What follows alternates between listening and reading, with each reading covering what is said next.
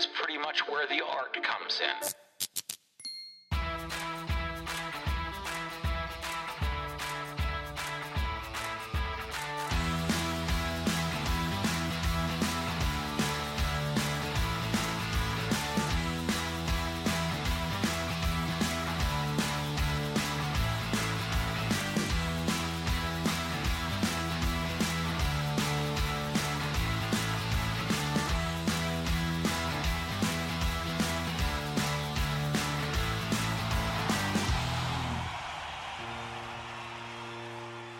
Lately I've been hard to reach. I've been too long on my own. Everybody has a private world where they can be alone. Are you calling me? Are you trying to get through?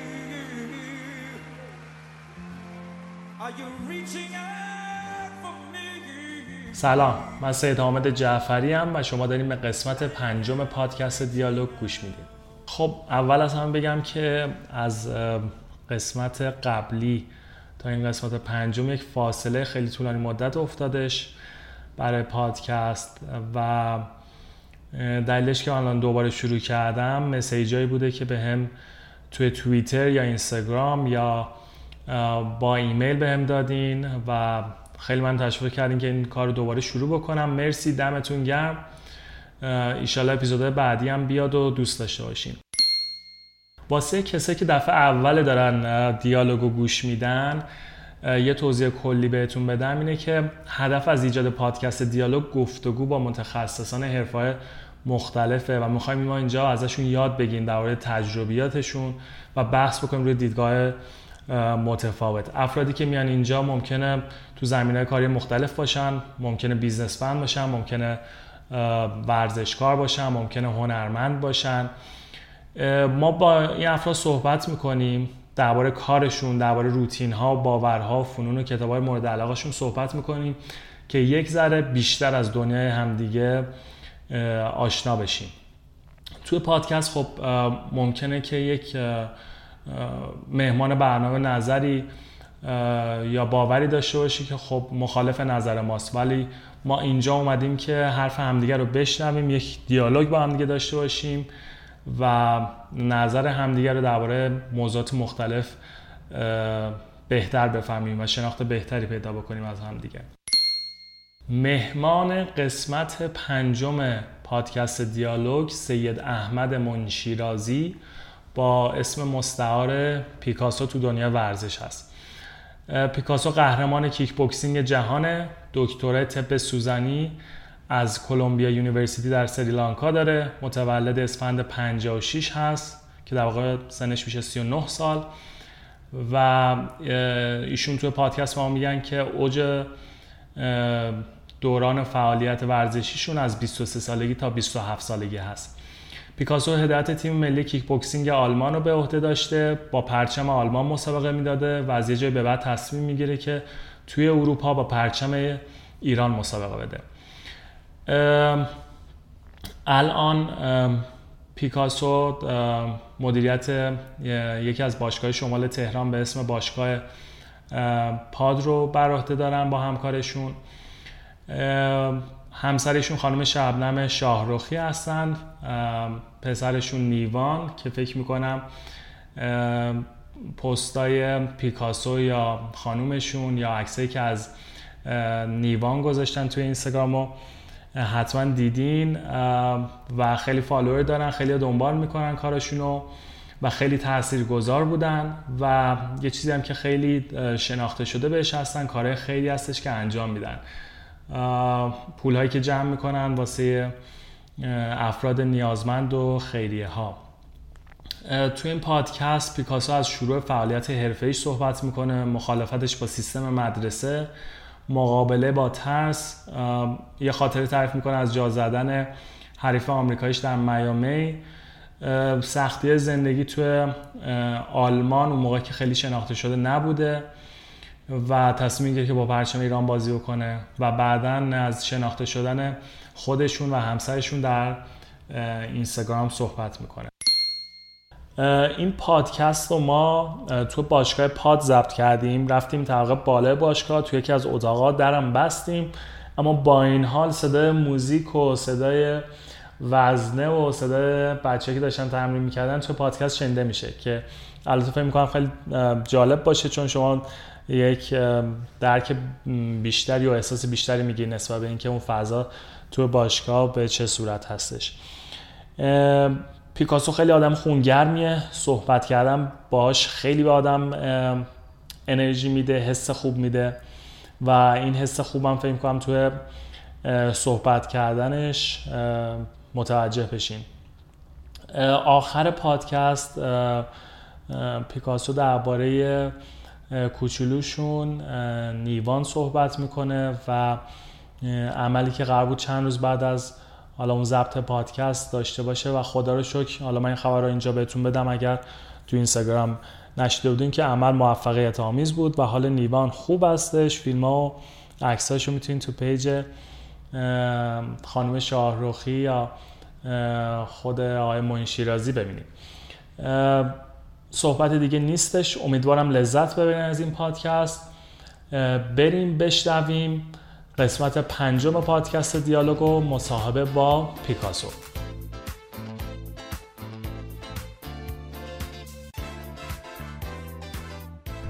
سلام پیکاسو عزیز، به دیالوگ خوش اومدید.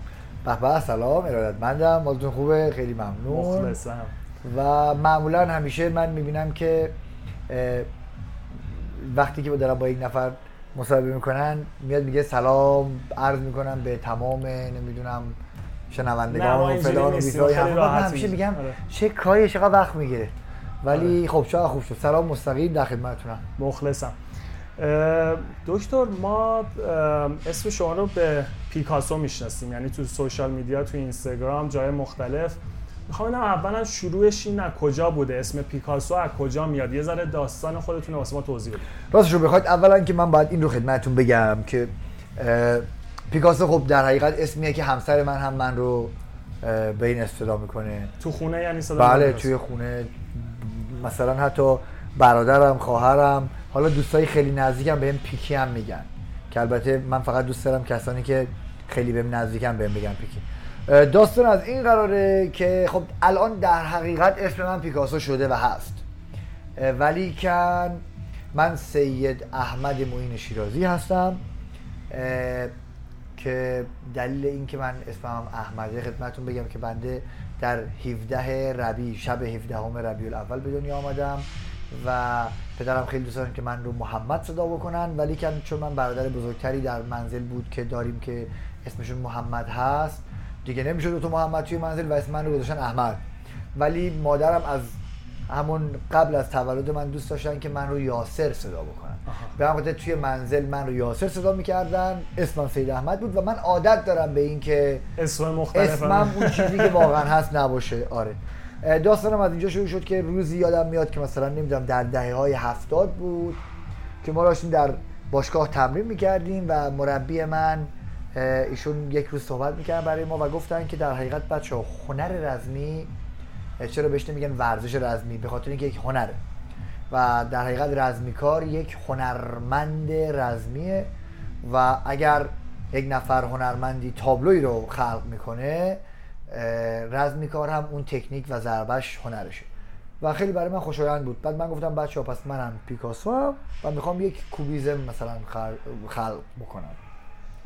و بعد من هر وقت که ماواشی میزدم خسته میشدم داد میزنم که الان میگم پیکاسو میاد و بعد یه ضربه محکم میزنم. بعد دیگه اینقدر که دیگه هر وقت ماواشی سنگین میخواستم بزنم میگفتم الان پیکاسو میاد مثلا. بعد یادم میاد یک بار که مسابقه میدادیم بچه‌ها داد میزدن بیرون میخواستن بگن که مثلا ماواشی بهش بزن، نمیخواستن بگن چون حریف هم میشنید، هی میگفتن که بگو پیکاسو بیاد، بگو پیکاسو بیاد. و منم اون مسابقه رو برنده شدم. دیگران فکر کردن که اسمم پیکاسوه. دفعه بعد مثلا تو مسابقه ایران بودیم، آره خیلی بچه بودیم، دفعه بعدی که مثلا همدیگه تو مسابقه بعدی دیدیم میگفتن این اون پیکاسو است و بعد من همچین خوشم اومد و دوستام دیگه مثلا توی باشگاه سر می‌کردم بهم میگفتن پیکاسو، منم حال می‌کردم، زنگ می‌زدم منزل اول، خیلی منزل اتفاقا روش چیز داشتن، مثلا گارد داشتن که بچه بزرگتریم این چه اسمی و از این حرفا، ولی که اسم رو ما موند. بعد که من قرارداد حرفه‌ای امضا کردم، معمولا هر ورزشکار حرفه‌ای یک نیکنیمی داره، گفتن اسم تو چیه داری؟ گفتم برای اسمم پیکاسوئه و دیگه اون رو موند اونجا، دیگه همه بهم میگفتن پیکاسو دیگه. داستان از این قراره. خب این که اصلا فعالیت حرفه‌ای شما کی شروع شد؟ که فکر اصلا علاقه دارین به این کار کیک بوکسینگ؟ من از روز اولی که میدونم و درک میکردم و یک به اضافه یک رو میدونستم میشه دو، علاقه داشتم که رزمی کار بشم. من در حقیقت فکر میکنم که برای این کار ساخته شدم، یعنی این بهترین کاری که من میتونستم انجام بدم. به همین خاطر من فکر میکنم که این نشانه‌ای از رستگاریه. به نظر من هر کدوم از ماها برای یک کاری ساخته شدیم و اگر در اون موقعیت بتونیم خودمون رو قرار بدیم رستگاریم، اگر نه شاید مثلا وقتمون رو تلف کرده باشیم.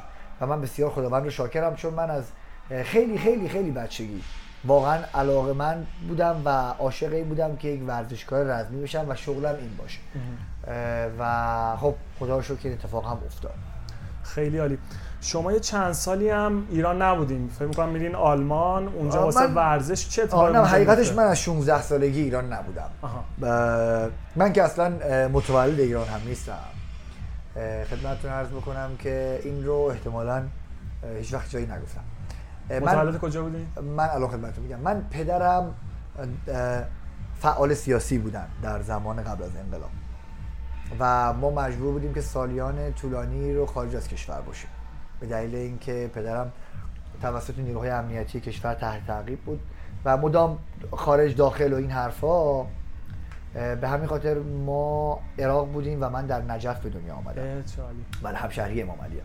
فقط 4 ماه بعد از اینکه من به دنیا آمدم ما برگشتیم ایران، یعنی من گویا 4 ماهه بودم که برگشتم. یعنی عکسایی که من در ایران دارم از 4 ماهگیمه که مثلا توی رو اکتوری یه چیزی شبیه 6 ماه همین 4 ماه همین شده.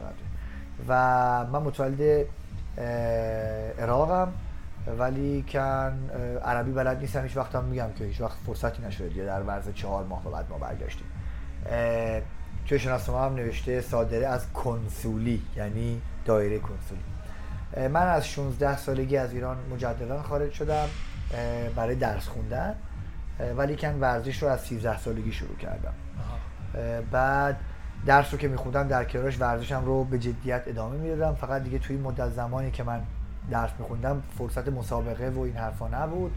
اونقدرم خوب نبودم در حقیقت که حالا بتونم چیز باشم، بتونم مثلا خیلی مسابقه های حالا آنچنانی هم بدم. ولی بعدن که برگشتم چی شد که برگشتین؟ اصلا تصمیم گرفتین برگردین ایران؟ خب رفته بودم که برم بمونم، رفته بودم درس میخونم، درس نه برگشتم. ولی کن حقیقتش حتی اون موقع که من خونده بودم که شما قهرمان اروپا یا آلمان فکر میکنم اونجا هم شده بودین، مربی اصلا تیم آلمان بودین. اینا یه مقدار خیلی موفقیت اونجا بعد اعتباری که اونجا داشتین چرا تصمیم گرفتین برگردین اصلا ایران؟ اینو الان میگم، اینو آره ادامه. حقیقتش رو بخواید من حرف شنوی زیادی از پدرم دارم، البته اینو خودم فکر میکنم و الا اگر با هم مثلا یعنی شما پدر من رو هم بشناسید من رو هم بشناسید شاید اینطور به نظر نیاد که من خیلی حرف شنوی از ایشون دارم، ولی که یک روز ایشون به من گفتن که دیگه بیا و بس دیگه بیا تو کشور خدمت کن. منم گفتم که چشم، حالا خدمتی هم که خیلی از دست من بر نمی اومد غیر از حالا همین حرکات ورزشی و یاد دادنش و عرض کنم که همون کاری که در آلمان میکنم و در آلمان باشگاه دارم اومدم اینجا و با پس خودتون دوست داشتیم، پدرم توصیه کردم. آره حقیقتش که میدونید چیه، من خیلی خارج از ایران راحتم. در حقیقت من در ایران خیلی بهم سخت میگذره، در عذابم. چرا؟ ایران جای خیلی خوبی نیست برای زندگی متاسفانه. کیفیت زندگی بسیار در ایران فقیره، کیفیت زندگی بسیار در ایران ضعیفه و از نظر رفتارهای اجتماعی هم مردم ما به عنوان یک ملت در سطح بسیار قوی و خوبی متاسفانه نیستیم. یعنی ما ایرادات اجتماعی بسیار بسیار حک شده‌ای در بستر اجتماعمون داریم و با اینها کنار اومدن خب بسیار سخته، اونم یک آدمی مثل من با روحیات من. ولی کن خب عاشق ایرانم، بالاخره هر اتفاقی هم که بیفته من در آلمان شغل بهتری دارم، کار بهتری دارم، منزل بزرگتری دارم، اعتبار بیشتری دارم، ولی کن کشورم نیست. با اینکه آلمان واقعا با آغوشی باز من رو پذیرفت و من زبانشون رو خیلی خوب صحبت میکنم، درکشون میکنم، رسومشون رو بلدم، اونها هم خیلی خوب من رو پذیرفتن، ولی کن وطن شما آنجاییست که شما خودتون رو متعلق به اونجا میدونید و من خودم رو متعلق به ایران میدونم و به همین خاطر وطن من همیشه ایران میمونه دیگه. با علاقه هستم، یعنی اینجا شاید کمتر بهم خوش بگذره ولی کن بیشتر از زندگیم لذت میبرم. خیلی عالی.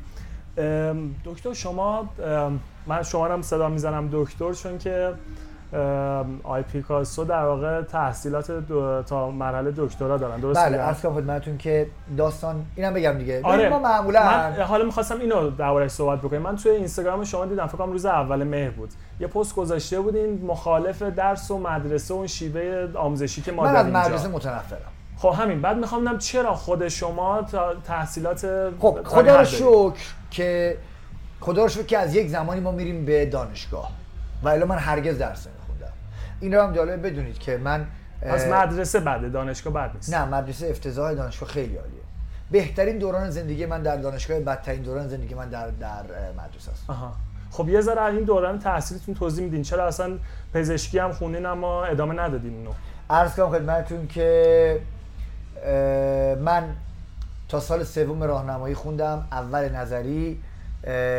واقعا برام درس خوندن سخت بود، یعنی من هر سال با 6 7 9 تجدید به زور معلم خصوصی و کتک ما بالاخره رد میشیم. کتک نه یک کتک واقعی، یعنی به زور، خلاصه فشار و فلان و این حرفا و گریه و زاری ما چیز میکردیم، همیشه قبول میشد. و من یک بار با پدرم نشستم یک صحبت خیلی جدی کردم، یعنی پدرم انسان بسیار منطقیه، من باشون صحبت کردم و گفتم که آقا من که دانشگاه برو نیستم، درسم که میبینید نمیتونم بخونم، شما اجازه بدید که من برم کار کنم. و پدر من بسیار بسیار انسان فریخته و باز است، با اینکه ما در منزل ما مثلا دیگه زیر فوق لیسانس اصلا جنایی اصلا جا نداره، ولی که نشون استقبال کرد، گفت باشه برو تجربه کن، فقط جایی که ما بشناسیم دیگه، چون بالاخره دنیای بیرون دنیای هارش و خشنیه برای یک بچه مثلا حالا 15 ساله. من چیز کردم، من درس رو رها کردم، اول نظری بودم که ولش کردم، رفتم بازار، یه چند ماهی هم بازار بودم، بعد خیلی تغییر کردم، خیلی تغییر کردم. ما در منزل بسیار لفظ قلم صحبت میکنیم و من تنها کسی هم در مثلا خانواده مثلا 7 نفری ما، 5 بچه و پدر و مادر، که اینجوری حرف میزنم مثلا خیلی عامیانه و کوچه بازاری این حرف. ما در حقیقت اگر مثلا با افراد خانواده ما صحبت بکنید بعد دیکشنری بگیرین دستتون مثلا دنبالشون بودید. بعد تاثیرات زیادی روی من داشت، من شعر میگفتم، خیلی شعر خوب میگفتم، چه بازار که رفتم اصلا این حالاتم عوض شد، روش صحبتم اصلا عوض شد، موقع اصلا رپ هنوز وجود نداشت، بعد اصلا سکناتم، رفتارم و خودم هم خیلی از این موضوع راضی نبودم. تا اینکه خواهری دارم که اون موقع در کشور پاکستان تحصیل می‌کردن، ایشون به خانواده پیشنهاد و خانواده از این موضوع ناراحت بودن که بالاخره این بچه چرا اینجوری داره میشه، چی شد. بعد صحبت کرد، ایشون گفتش که من فکر می‌کنم اگر محیطش رو عوض بکنیم مثلا یک تغییرات خوبی درش به وجود بیاد.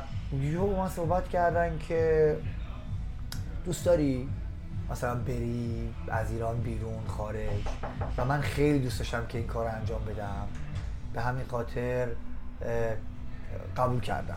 دوست داشتم به خاطر اینکه میگم من تفاوت‌های نهادینی با خانواده‌ام دارم از نظر طرز تفکر، که اینها چیز اکتسابی نبوده که مثلا بگم من اینجوری یاد گرفتم، نه، بعضی دیدیم بزرگ میشن از بچگی یک سری عاداتی دارن. من از بچگی عاداتی داشتم غیر از عاداتی که در خانواده ما مرسوم بود. خب خانواده شما رو قبول کردم به شکلی که خانواده ما بسیار بسیار بسیار دموکراتیکه، یعنی من و پدرم دو نقطه متقابل و مقابل تفکرات اجتماعی و سیاسی ممکنه باشیم، ولی کن همدیگر رو درک میکنیم، کاملا میشینیم با هم حرف میزنیم، ایشون صحبتشون میکنه، من گوش میدم، من صحبت اون گوش میدم، و هیچ کدوم قانع نمیشیم و میریم و لایف گوز آن، هیچ اتفاقی هم نمیفته. و از بچگی این گونه بود، یعنی پدر من لذت میبره از اینکه ببینه من اینقدر متفاوتم ولی خودم هستم. در حقیقت میگن که اگرم قرار باشه یک زمانی تو مثلا چه میدونم آگاه بشی، بهتره که خودت آگاه بشی تا اینکه من به زور چیزی بگم.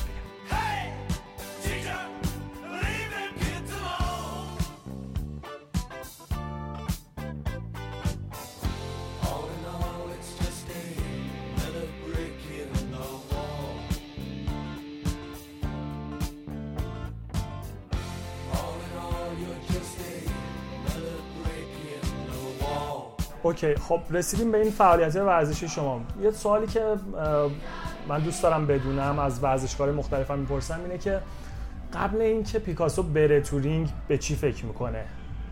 من میخوام بلم الان تو رینگ یه مبارزه الان انجام بدم، چی تو ذهن منه؟ چی داره تو ذهن من میذاره؟ واو خیلی سوالتون سوال سختیه، مثل اینکه بپرسید یک ساعت سوئیسی رو چگونه میسازن؟ ولی توضیحش میدین چقدر توش قطعات کوچیک. ببینید چون میخوام بگم که یه آمادگی ذهنی قطعا داره دیگه، فقط جسمی نیست. پیکاسو دیگه آخه الان پیکاسو یک ترند، یک برند.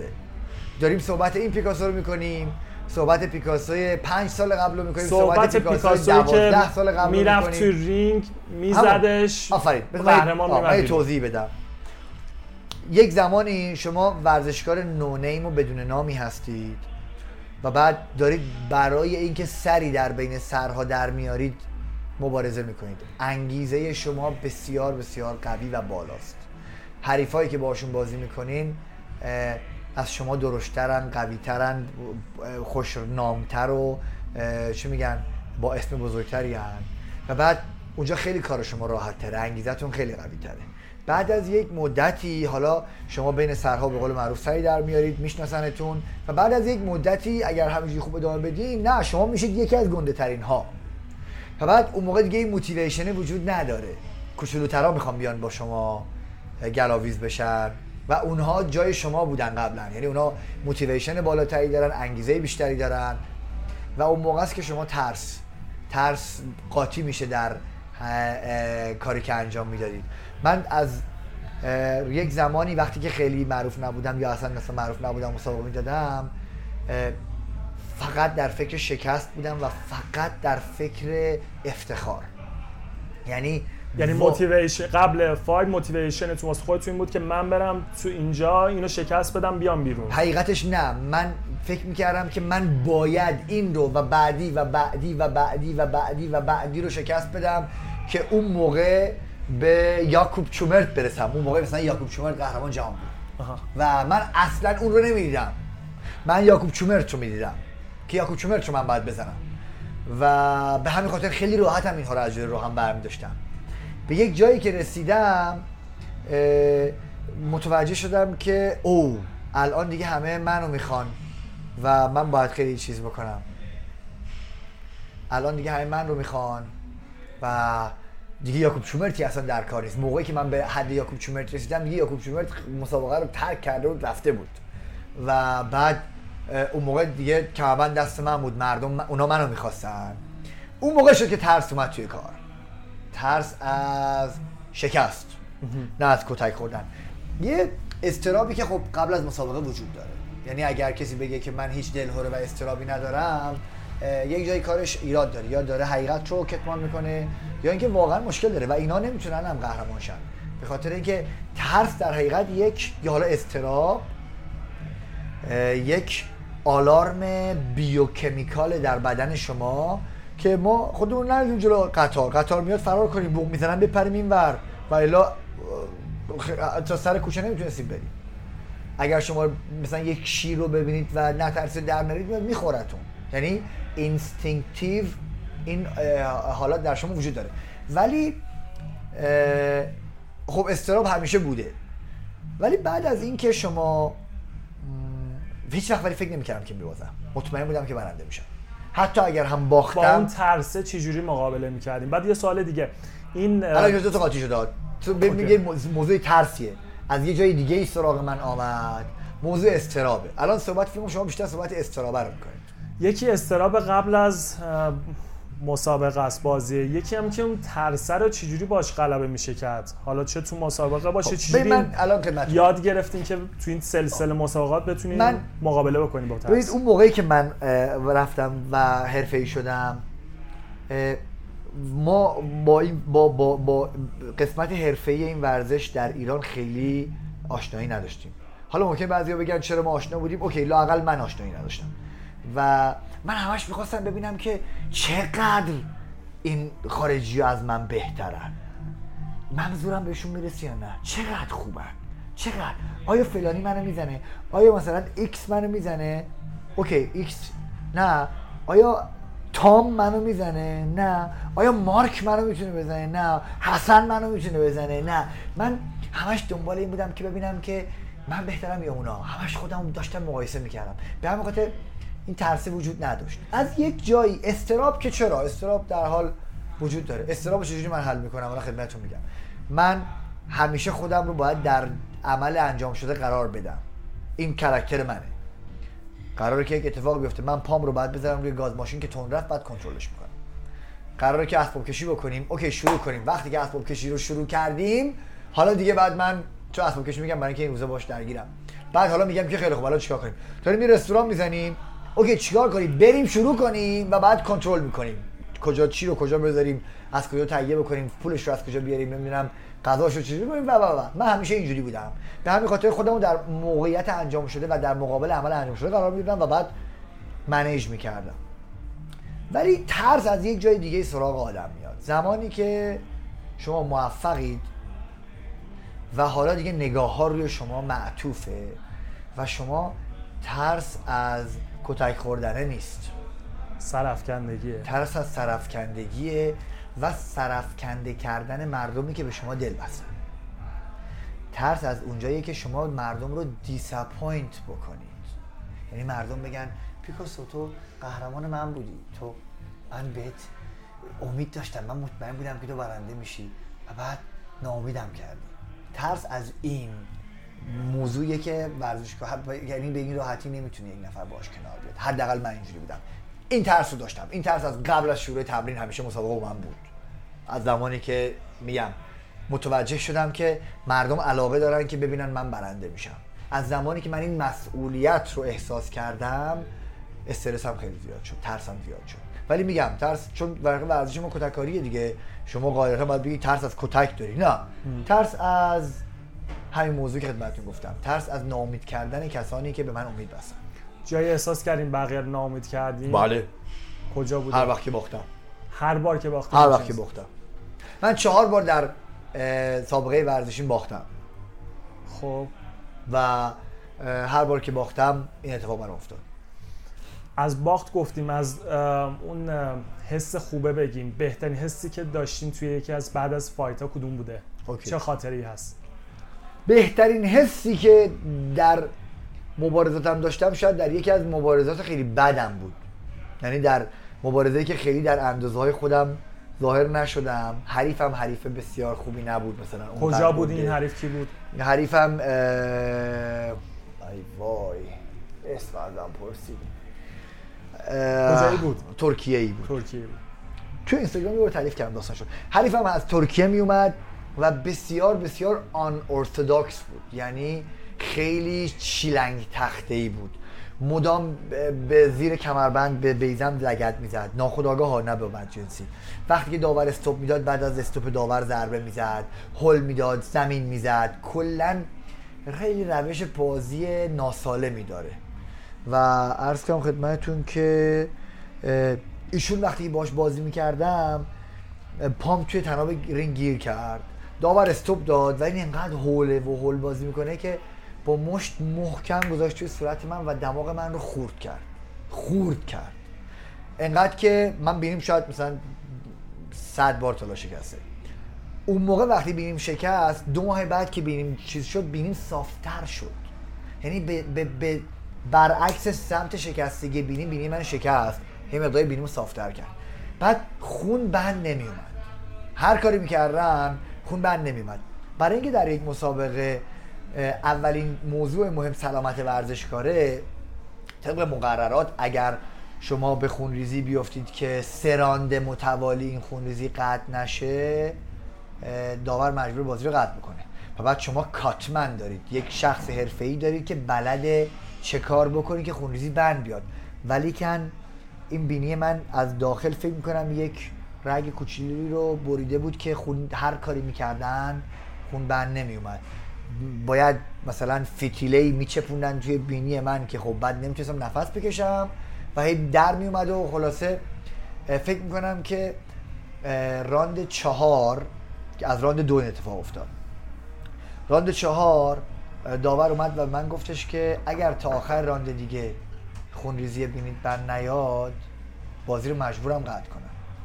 ما قرار بود 12 راند بازی کنیم و آخر راند چهاره و بعد حریفی که راحتم میشد زدش، فقط دیگه اینقدر این اتفاقات افتاده بود، من اذیت کرده بود، اصلا همه چی خیلی به هم هیچی. ما توی اون راند پنجم بازی رو جمعش کردیم. این پیروزی برای من شاید شیرین ترین پیروزی بود و سخت ترین پیروزی از شدت درد، انقدر که این بنده خدا بد بازی میکرد و همه جای ما رو زد داغون باغون کرده بود. ولی که خب خیلی هم جالب شد، خیلی هم باحال افتاد.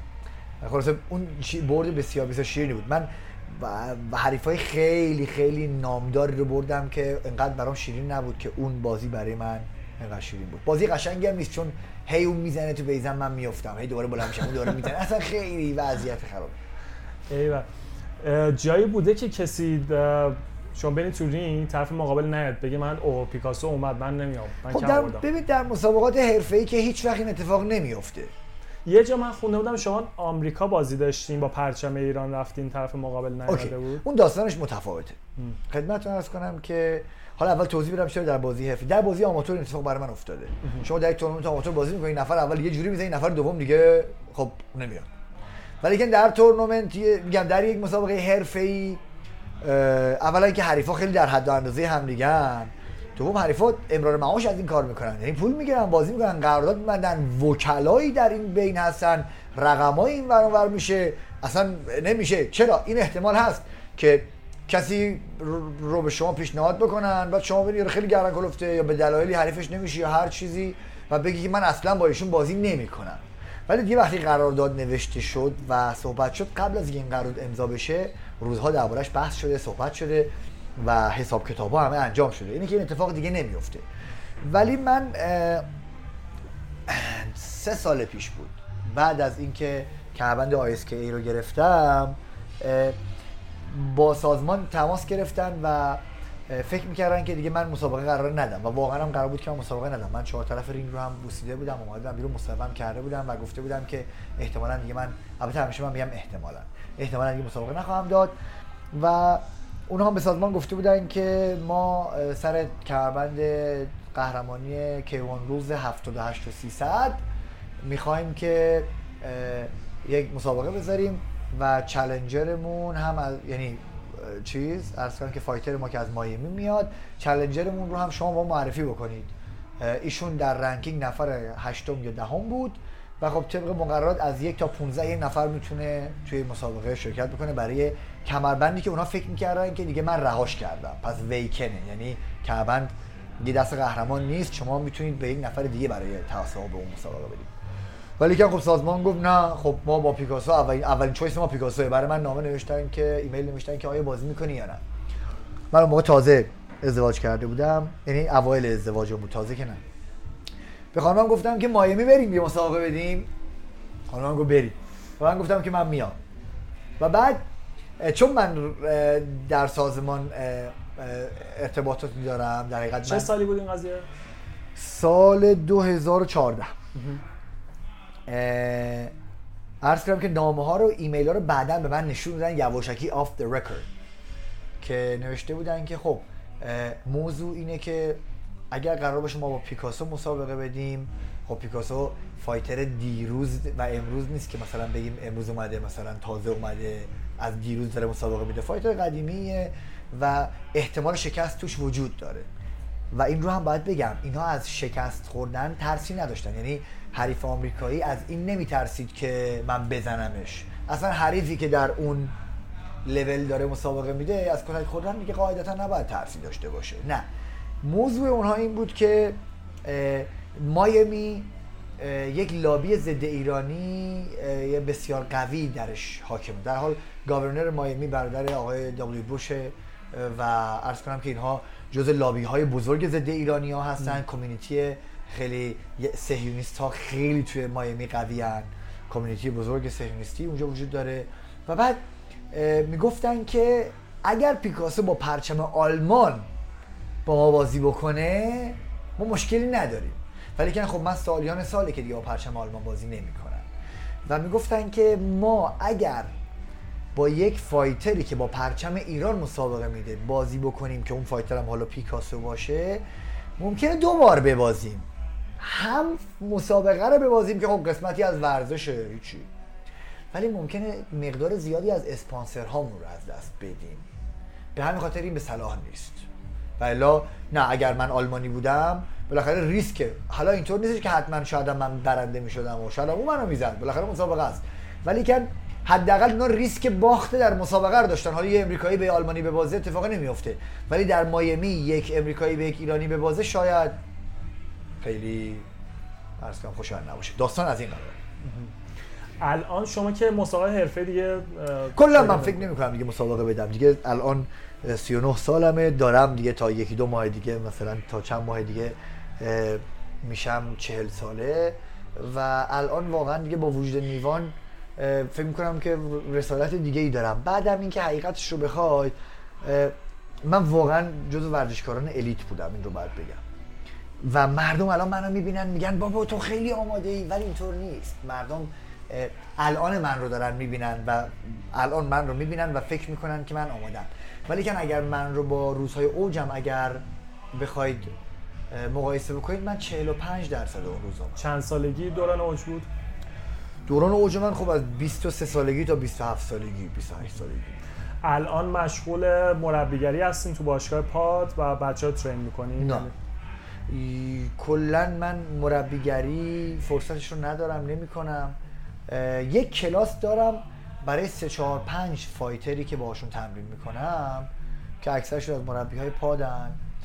تصمیمم گرفتم که فایتر جدید نگیرم، به خاطر اینکه من انسان بسیار احساساتی هستم و توی محیط ورزش با مردم دوست میشم و بعد خیلی وقتا رفتار غیر حرفه‌ای میبینم از ورزشکارا، خیلی بهم آسیب روحی میخوره.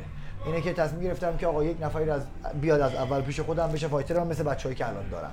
ولی فایتر از بیرون وقتی میگیری من یه مقدار سختگیرم، اونا عادت ندارن و رفتارهای ممکن اتفاقاتی بیفته که مقداری من ناامید میشم و دلم میشکنه. پس یکی میخوان که شناختی ازش داشته باشین؟ حتما. اصلا کلا کار کردم با سخت من با هیچ کس کارم تمرین نمیکنم به غیر از فایترهای خودم.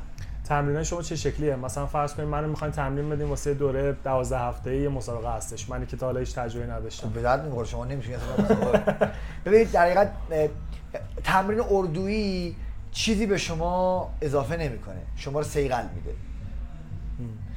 آلیاژ چاقوی شما اگر از مس باشه ما سیقلش میدیم، هندونه رو میبره، ولی نمیتونه بره توی جنگ با شمشیر فولادی. اتفاقی که میافته در یک تمرین، البته 12 هفته تمرین اردویی نمیتونه، خیلی طولانیه، ولی یک تمرین اردویی مثلا 6 هفته‌ای ماکسیمم 8 هفته‌ای شما رو همونی که بلدی، یعنی همون چیزی که در طی سالیان تمرین یاد گرفتگی رو سیقل میده و بهترین اون حالت رو برای شما میسازه. ولی اینطور نیستش که مثلا مثل فیلمایی که شما توی قدیم مثلا جان کلود وندام مثلا فیلم بازی میکرد که مثلا میرفت یه جای 6 ماهه یارو تمرینش میداد بعد میرفت و میزد. نه اینا خب فقط تو فیلمه. من هم چیزا رو میدیدم و گول خوردم و رفتم مثلا فکر میکردم این شکلیه، ولی که اینجوری نیست. در حقیقت شما وقتی که دارید مسابقه میدید هر آن چیزی که در آف سیزنتون در زمان غیر از مسابقتون یاد گرفتید رو اونجا دارید نمایش میدید. فقط این تمرین اردویی یک ایرادات کوچکی رو میتونه در شما حل بکنه و آمادگی جسمانیتون رو بیاره بالا، و الا در زمانهای غیر از زمان مسابقه است که شما فراگیری پیدا میکنید، یاد میگیرید، یعنی در حقیقت تکنیکتون رو بهتر میکنید و فایتر بهتری میشید. درسته، خیلی عالی. خب پیکاسو الان چیزی که خیلی عموم مردم میشناسنش از توی اینستاگرام کارهای خیلی هستش که شما الان انجام میدید. چقدر وقت داریم؟ وقت داریم، میتونیم صحبت بکنیم. بریم یه وقت سراغ اینستاگرام. بریم اینستاگرام کلا صحبت کنیم. اولش بریم سراغ اینستاگرام، بعد بریم سراغ کارهای خیلی. آره اینستاگرام می‌خواید چه صحبت کنیم؟ حامد جان راستش رو بهت بگم من نمیدونم چه اتفاقی افتاد. یعنی که تو اینستاگرام شناخته شدین؟ آره. ببین من بذار یه سری من یه ذره بگم درد دل کنم. اوکی خوبه. ببین من بدون هیچ ساپورتی، یعنی من خودم تصمیم گرفتم. 6 ماه من در خیابون وزرای یک کلینیک کوچولویی داشتم، اون رو بستم، گفتم این کار من نیست. من رفتم اروپا و گفتم که من میخوام ورزش کنم، من این رو بلدم، اینم و میخوام که مسابقه بدم. رفتم یک جایی تست دادم، اون داستانش مفصله، حالا اون یک روز دیگه میگیم. در حال من رفتم و شروع کردم در خارج از ایران تک و تنها زندگی کردم. عرض کنم که نون خشک خوردم، خدمتتون عرض بکنم که واقعا سختی کشیدم به تمام معنا، یعنی واقعا کمربندم رو 4 تا گره جلوتر بستم و کتک خوردم، یاد گرفتم. خب در حال من این نبودم دیگه، اگر قرار بود، یعنی من اون موقع که از ایران رفتم فایتری که امروز هستم نیستم حقیقتش، و الا اگر اینجوری بود که از من در ایران فایترهای بسیار بسیار بهتری اون موقع بودن و خب اونها جلوتر از من بودن. من در حقیقت وقتی که رفتم تازه شروع به یادگیری کردم و متبلور شدم، میدونید، و سعی کردم، تلاش کردم. من 2.5 سال طول کشید تا تونستم خودم رو ثابت کنم. وقتی که خودم رو ثابت کردم من گفتم که آقا من الان دیگه میدونم کجا وایسادم و من دیگه الان نمیخوام برای پرچم آلمان بازی کنم، من میخوام برای پرچم ایران بازی کنم. من میدونستم که الان دیگه اونها واقعا متوجه تلنت من شدن و میدونن که من توی راهم به سمت بالا، من اولین کمربند جهانی رو بردم و میخوام که حالا مردم میان، تقریبا میان مسابقه من رو ببینن، دیگه مهم نیست که من آلمانی باشم یا ایرانی باشم. به همین خاطر میدونستم که اونها میخواهند پذیرفت، ولی گفتم که خب باید با هم کنار بیایم. پیشنهاد شد که اوکی، ما اکثر اون قول‌هایی که به شما داده بودیم از نظر تغییرات در اعداد رو اگر شما حاضر باشیم ما انجام ندیم یا میزان کمتریش بکنیم، ما اجازه بدیم که با تو با پرچم ایران مسابقه بدیم. و اینقدر من برام مهم بود این موضوع که من همه رو پذیرفتم، یعنی من واقعا دستمزدم رو کات کردم.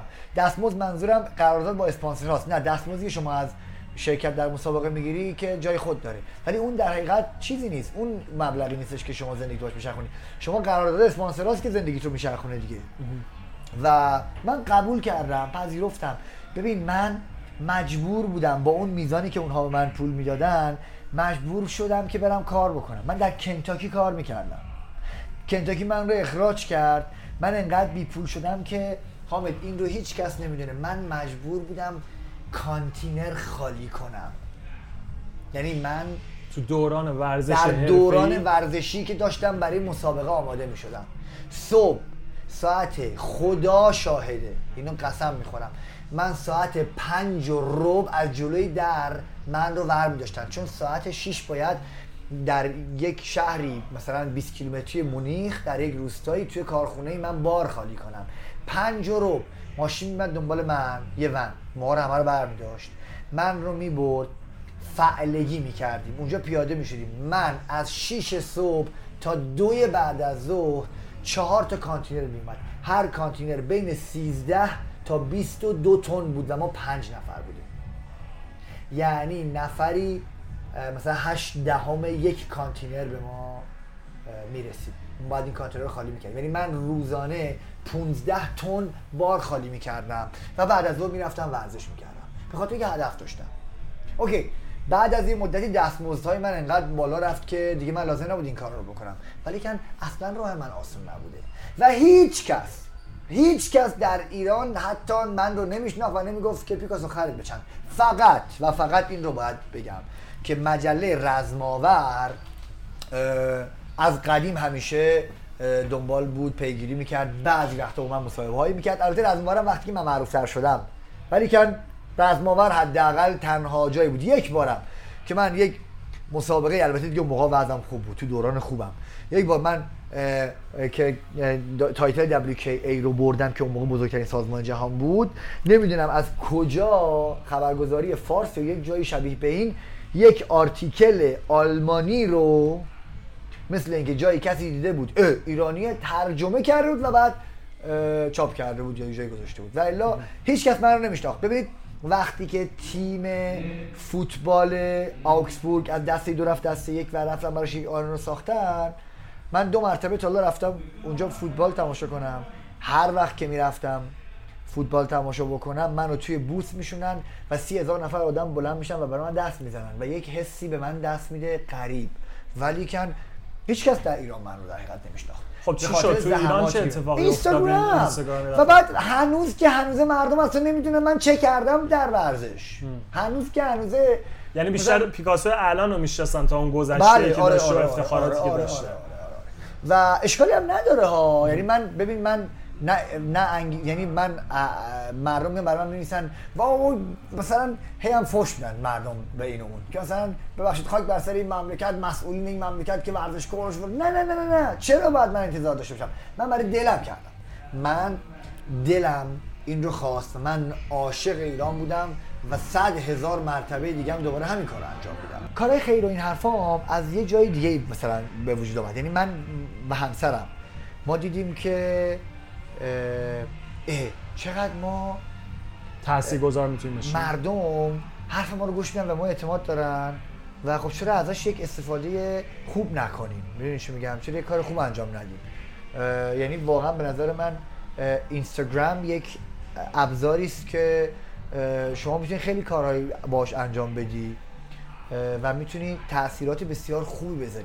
میتونی یک عرض کنم آدم مؤثر باشی که میای و کامنت های دریوری به زنها میدی، نمیدونم بی احترامی به این اون میکنی، حرفای پرت و پلا میزنی و بعد باعث میشی که یک مرتبه روند سیاسی و انتخاباتی کشور عوض شه، یا اینکه میتونی تبدیل بشی به یک آدمی که مردم رو دعوت بکنی به یک کار خوب، به کارهای مثلا بسیار چیز.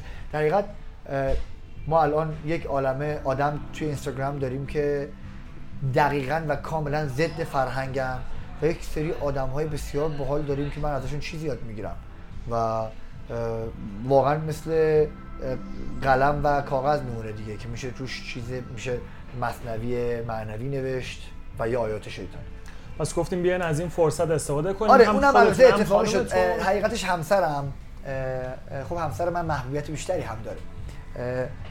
خانومی، یعنی دوستانی تماس گرفتم با همسرم و یه کودکی بود، حیوانکی، مشکلی براش قبل از تولد به وجود آمده بود و مشکلی داشت که باید پاش قطع میشد و میگفتن که بیمه اون هزینه پروتز هایی که میده پروتز های خوبی نیستن برای نوزاد و بچه.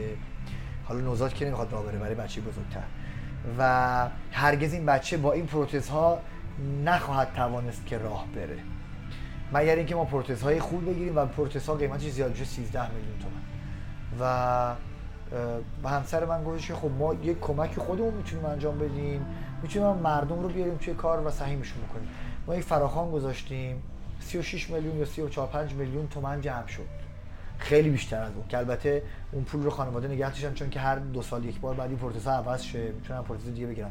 البته این برای پروتزها بود، ولی بنده خدا کادر پزشکی اینا مجانی عملش کردن، بیمه هم پول عمل و این حرفا رو داد و بعد یهو ما متوجه شدیم که واو یه ارزشه. و بعد شاید مثلا تعدادی اگر بخوایم حساب بکنیم، مثلا ما یه تعدادی آدم رو شاید خدا کمک کرده باشه با کمک مردم، یعنی کمک کرده باشیم با هم، ولی کن واقعا تعدادی آنچنانی نمیشن. من فکر می‌کنم ما کار خیلی بهتری انجام دادیم غیر از اینکه حالا یه کسی بهش کمکی داده شده یا این حرفا. نه، من فکر می‌کنم که این موضوع یه مقداری مجددا بولد شد که ما یه کاری بکنیم، مردم یه کاری بکنیم. ما همش تو ایران انتظار داریم، همش انتظار داریم دولت. البته تقصیر دولته، دولت ما رو بدعادت کرده. دولت در حقیقت این نوع را همه چیز، ببینید وقتی همه چیز در انحصار دولته، همه پولا رو داره دولت در میاره، خب پس باید همه پولا رو دولت خرج بکنه و این کارا میکنه و بعد مردم چی میگن متوقع میشن که آقا همه کارا رو باید دولت انجام بده، ولی که آقا واقعا از دولتش نمیاد. پس بخش خصوصی چی؟ فکر میکنم که الان یک اتفاقاتی افتاده، همه ما یاد گرفتیم که نه واقعا مردم هم یک رسالت اجتماعی بر عهده‌شونه و چقدر خوبه که مردم این رسالت رو همینجا انجام بدن و کمک بکنن بیان وارد بشن و فکر میکنم که این خیلی خیلی بهتره، عالی‌تره، خیلی جالب. اگه برگردیم به عقب حدود 20 سال پیش به سید احمد 20 ساله بخوایم پندی بدیم چی میگیمش؟ Do whatever you're doing buddy. همین مسیر رو برو جلو. البته میدونی چیه، خیلی به این فکر کردم که قبلا خیلی به این فکر کردم که اگر برمیگشتم، اولا که من هرگز حاضر نیستم برگردم، 20 سال حاضر نیستم برگردم، نه انقدر من مسئله. یه حرفی بزن که یه امیدی باشه، یه حس خوبی باشه، یا مثلا یک روشی یه تغییری بدیم. به پیکاسو میگفتم باور کن اون فکری که میکنی درسته. پس محکم‌تر برو جلو. خیلی محکم من اومدم حقیقتش، یعنی من واقعاً میدونستم با تک تک سلولهای بدنم میخواستم به اینجا برسم که هستم. البته بیشترم میخواستم ولی خب بعدها انگیزم کم شد، ولی بازم بیشتر میتونستم برم جلو و واقعا مطمئن بودم که اتفاق میفته و الان راضیم. فقط به خودم این اطمینان رو میدادم، میگفتم که ببین یک لحظه هم شک نکن، این تصوری که داری از زندگی واقعا درسته، برو جلو. کلمه موفقیت رو میشنوید یاد چه کسی یا چه چیزی اصلا میافتید؟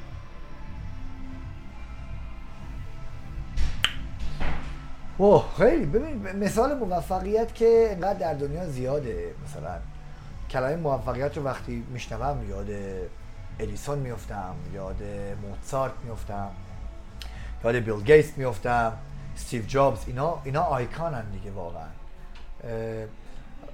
ولی خب کلن تا هیچ وقت زوم نکرده بودم روش. بعدم این رو میدونید که شما سوالها رو برای من فرستادیم ولی من عمدن سوالها رو نخوندم که اسپونتینیوس همینجوری با هم مثلا بتونیم چیز بکنیم، معمولا هم آوتکام بهتری داره. راستش میگم الگوی خاصی بوده کسی که مثلا لوک آپ تو هم مثلا اینجوری باشه که بگیم من میخوام یه روزی به این برسم. بله گفتیم تو مسیر بودش. بله من عاشق اندی هوگ بودم، من میپرستیدم اندی هوگ رو، من میخواستم اندی هوگ شم. خب متاسفانه همیشه اینجوریه، شما الگویی که در نظر میگیرید معمولا بهش نمیرسید دیگه، یه ذره کمتر یه ذره ازش میبرتر. ولی کن من واقعا اندی هوگ رو پریز میکردم، خدا رحمتش کنه. و وقتی که من رفتم اروپا اندی هوگ فوت کرد. دقیقا فکرم روزی که میخواستین شما ببینینش یه جا خوندم، نه روزی که رفتم ببینمش فهمیدم که فوت کرده، نمیدونستم فوت کرده. بعد من انقدر گریه کردم که اونا انقدر تحت تاثیر قرار گرفته بودن خیال میکردم ما همدیگه رو میشناسیم. بعد میگفتن آره دیدی آخه اندی هوگ مثلا از زمان تشخیص بیماریش تا فوتش 1.5 ماه طول کشید، در از 1.5 ماه فوت کرد. اینه که خب برای همه بسیار شاکینگ بود دیگه. اینه که آره متاسفانه اندی هوگ حتی در سوئیس هم فوت نکرد، اندی هوگ در توکیو فوت کرد. خدا رحمتش کنه. پیکاسو رو تو 3 کلمه بخوایم تعریف کنیم چی میگیم؟ تو 3 کلمه خونسر، بیخیال، خوششانس. خوششانس. چرا خوششانس؟ تو مسیح خیلی خوششانس داشت. خیلی. ببین من حالا البته هر کسی در زندگی خوش، من در زندگی نگران نیستم، ولی که من جز افرادی هم که فکر میکنم که لطف خداوند بسیار بیشتر از اون چیزی که لیاقتش رو داشته شامل حالش شده و من بهترین دوستان جهان رو دارم، بهترین همسر دنیا رو دارم، بهترین فرزند دنیا رو دارم، بهترین خانواده و پدر و مادر و خواهر برادر رو دارم و فکر میکنم که اینا نمیتونه همش اتفاقی باشه دیگه، بالاخره یک توجه خاصی خداوند به من داشته، من اینطور فکر میکنم. خیلی عالی. پیکاسو اهل کتاب هدیه دادن یا موسیقی هدیه دادن هست؟ اهل موسیقی هدیه دادن هست، اهل کتاب هدیه دادن راستش نیست. موسیقی چه موسیقی مثلا؟ پیکاسو اصلا موسیقی کلاسیک رو به هیچ وجه من الوجوه نمیشناسه، حتی نمیدونه که مثلا بیتهوون یا موزارت مثلا چند تا قطعه دارن. خیلی هم وقتی موسیقی کلاسیک گوش میده اصلا عصبی میشه، ولی عرض کنم خدمتتون که موسیقی پاپ یا مثلا من خیلی علاقه نه راک بازم خیلی در حقیقت اسم میبریم کی مثلا؟ اوه آره معلومه. عرض کنم من عاشق پینک فلویدم، متالیکا تا مثلا قبل از سال 98 مثلا، پانترا، بعد من وار، آیرون میدن، عرض کامل، و خیلی هیپ هاپی نیستم، R&B خیلی نیستم، ولی مثلا راب ویلیامز رو خیلی دوست دارم، بعد مثلا ویتنی هیوستون رو خیلی دوست داشتم، من موسیقی اینجوری. و عرض کنم که پدر و پسر موسیقی ایران هر دو شجریان ها رو عاشقشونم، به خصوص که دیگه آقای همایون شجریان که دیگه اصلا منهدم کرده دیگه، از یک دایمنشن دیگه گذاشته. آره ایول، مرسی. میخوام با یه چیزی تمام بکنم و یه سوالی از شما بپرسم، اینه که حرفی هست، اعتقادی هست، چیزی که شما بهش موضوع اعتقاد دارین و شاید اکثر مردم یا عموم مردم مخالف اون نظر هستن، چیزی هستش که به ذهنتون برسه الان؟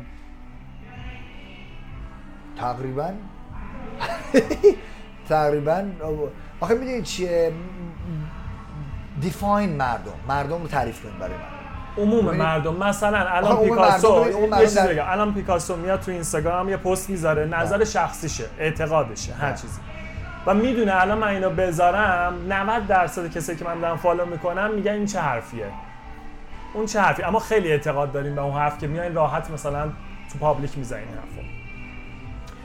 حالا اگر کسی صفحه اینستاگرام منو دنبال بکنه اینجوری هم هست حقیقتش، هم من هم همسرم. راستی دیدم تو این پادکست از خانواده من خیلی کم حرف شد، ولی صحبت کنیم اگه. خب میدونید چیه در حقیقت، آخه ما اینجوریم که من کلا یک آدمیم که به خاطر مثلا روش جهان بینیم و نگرشم به دنیا، هم اینجا غریبم هم در اروپا غریبم، به خاطر اینکه من یک مقداری اعتقادات مذهبی دارم که خب خیلی مردم که از خانواده مذهبی هم شما هستن. بله. اصلا خدمتتون که خب حالا خیلی مثلا اونها شاید باش ریلیت نتونن بکنن، و برعکس یک سری اعتقادات مثلا حالا احتمالاً مدرنیتی دارم که شاید خیلی برای مردم ایران هماهنگ نباشه.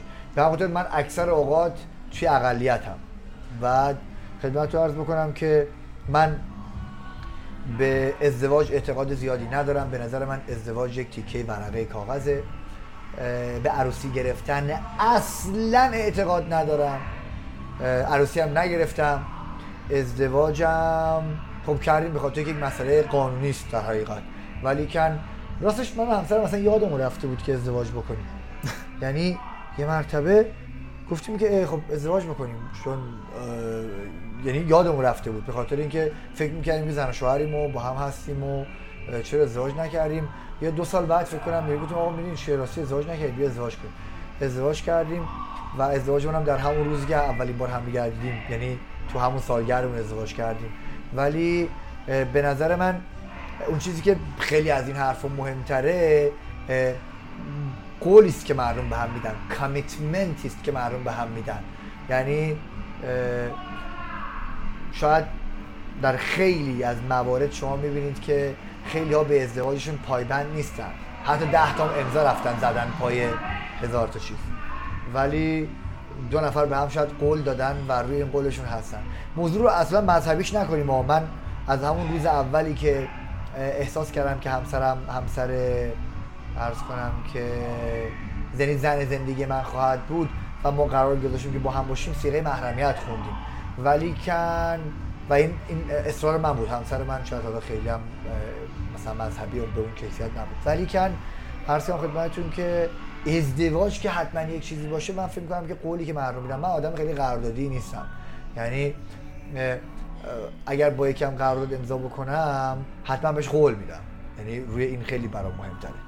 خدمتتون عرض می‌کنم که ما یک سری اشتباهاتی در ایران داریم. من خیلی آدم لاکچری نیستم حقیقتش، و مردم فکر می‌کنن که بذار اینا بگم ببین من وضع مالی خوب بدی ندارم، یعنی من به واسطه درآمدی که از ورزش داشتم، به واسطه درآمدی که از باشگاه دارم، به واسطه درآمدی که از کارهای دیگه‌ای که انجام میدم، خدا رو شکر خیلی وضع مالی بدی ندارم. یک زمانی در اینستاگرام بود که مردم من میگفتم که آقا خوشحال بشین، زندگی سخت نگیرید، راحت باشین. بعد همین نوشتن این حرفا راحته برای اینکه تو پول داری، این حرفا راحته برای اینکه تو پول داری. بعد میگم با من انقدر پولدار نیستم، نمیتونم بگم فقیرم، ولی کن حالا پول داری یک مسئله ریلیتیو دیگه، یعنی نسبی است. ولی کن گفتن نه نه نه شما خیلی خیلی خیلی هم پول دارید. بعد از یک مدتی بحث تبلیغات در اینستاگرام باب شد. خب ببین من ورزشکارم، من تمام زندگیم تبلیغ کردم، یعنی تمام زندگی ورزشیمو تبلیغ کردم و اسپانسر داشتم و با برندهای بسیار زیادی کار کردم. اینستاگرام خب یک مقداری از زندگی منه.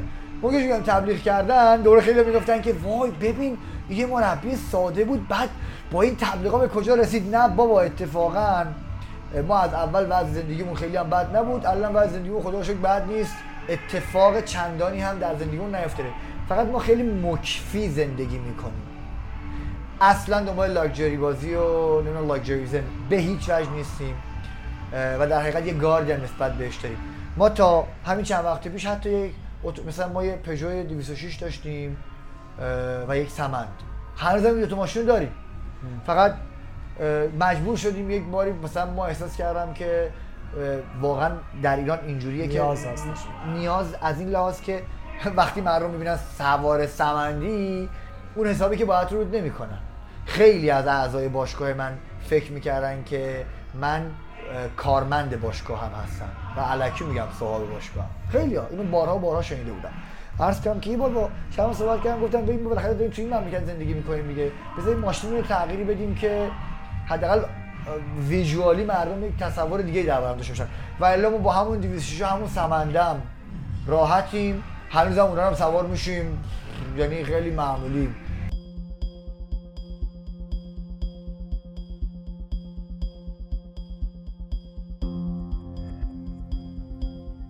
مرسی دکتر، مرسی از وقتی که گذاشتین. سخن آخر، حرفی که واسه شنونده ها دارین، پندی هست، حرفی هست، چه حرفی دارین؟ خب والا انقدر من پند تو ذهنم میاد و میره، ولی یک چیزی رو میگم و اون این که چقدر خوبه که شجاع بشیم، چقدر خوبه که نترسیم و حرفمون رو بزنیم. وقتی من میگم شجاعت، مردم میگن که بابا خب تو کیک بوکسری نمیدونم فلان. ببین من موضوعم مثلا یک موضوع فیزیکی و درگیری نیست، اینکه اگر یک جایی دعوا بشه و بعد شما برید دعوا بکنید که شجاعت نیست، کله خرید. نه نه نه نه، موضوع من اینه، فرض بکنید که در یک جایی هستید 40 نفر آدمید و 39 نفر یک اعتقاد اشتباهی رو، یعنی به یک چیز اشتباهی باور دارن، فکر میکنن که مثلا این لامپ رو اگر اینجوری ببندن صحیحه، و شما میدونید که اگر بهشون بگید نظرتون رو بگید همه به شما خواهند خندید. ما متاسفانه توی جامعهمون این جرأت اجتماعیمون کمه و دوست نداریم که مردم بهمون بخندن، دوست داریم همرنگ جماعت باشیم. من پیشنهادم مردم اینه که یک مقداری جرأت رو بیاریم توی زندگیمون و اون کاری رو انجام بدیم که فکر میکنیم درسته، اون حرفی رو بزنیم که فکر میکنیم درسته، حتی اگر هم اشتباه باشه بعدا میفهمیم. اگر من اعتقاداتم رو، یعنی تصوراتم رو مردم در میون نذارم، تصورات اشتباه هم رو حتی از کجا باید بفهم که اشتباهه.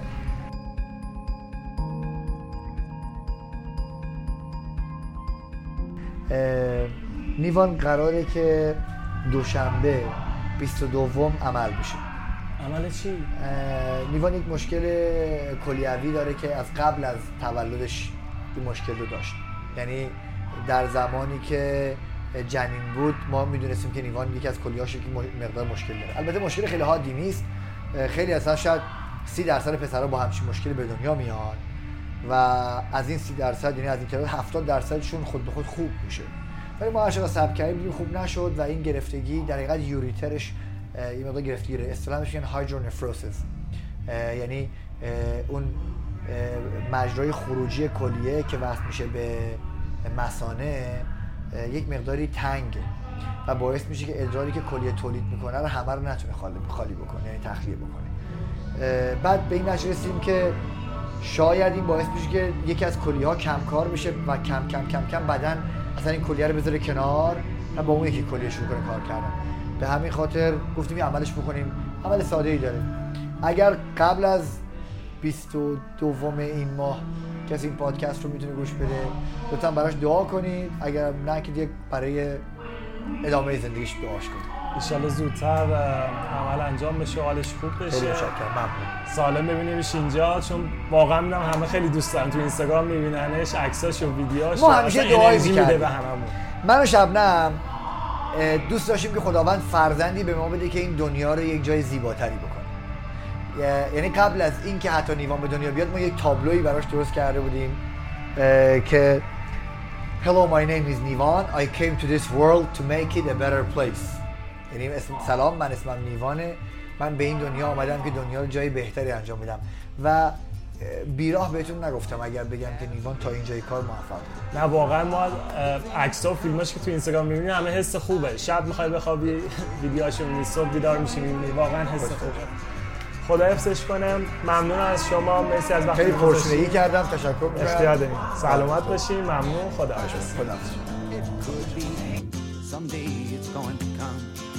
Cause out on the edge of darkness there rides a peace train. خوشحالم که وقت گذاشتین. قسمت 5 پادکست دیالوگ رو گوش دادین. اگر نظری یا پیشنهادی یا انتقادی دارین حتما با من در میون بذارین. آیدی من تو اینستاگرام و توییتر @hamjf هست. ایمیلم contact@hamjafari.com. اگر مهمونی مد نظر دارین، صحبت خاصی میخواین اینجا صورت بگیره، حتما واسه من بفرستین، خوشحال میشم. تا قسمت بعدی مراقب خودتون باشین، خوب باشین، خدا نگهدار.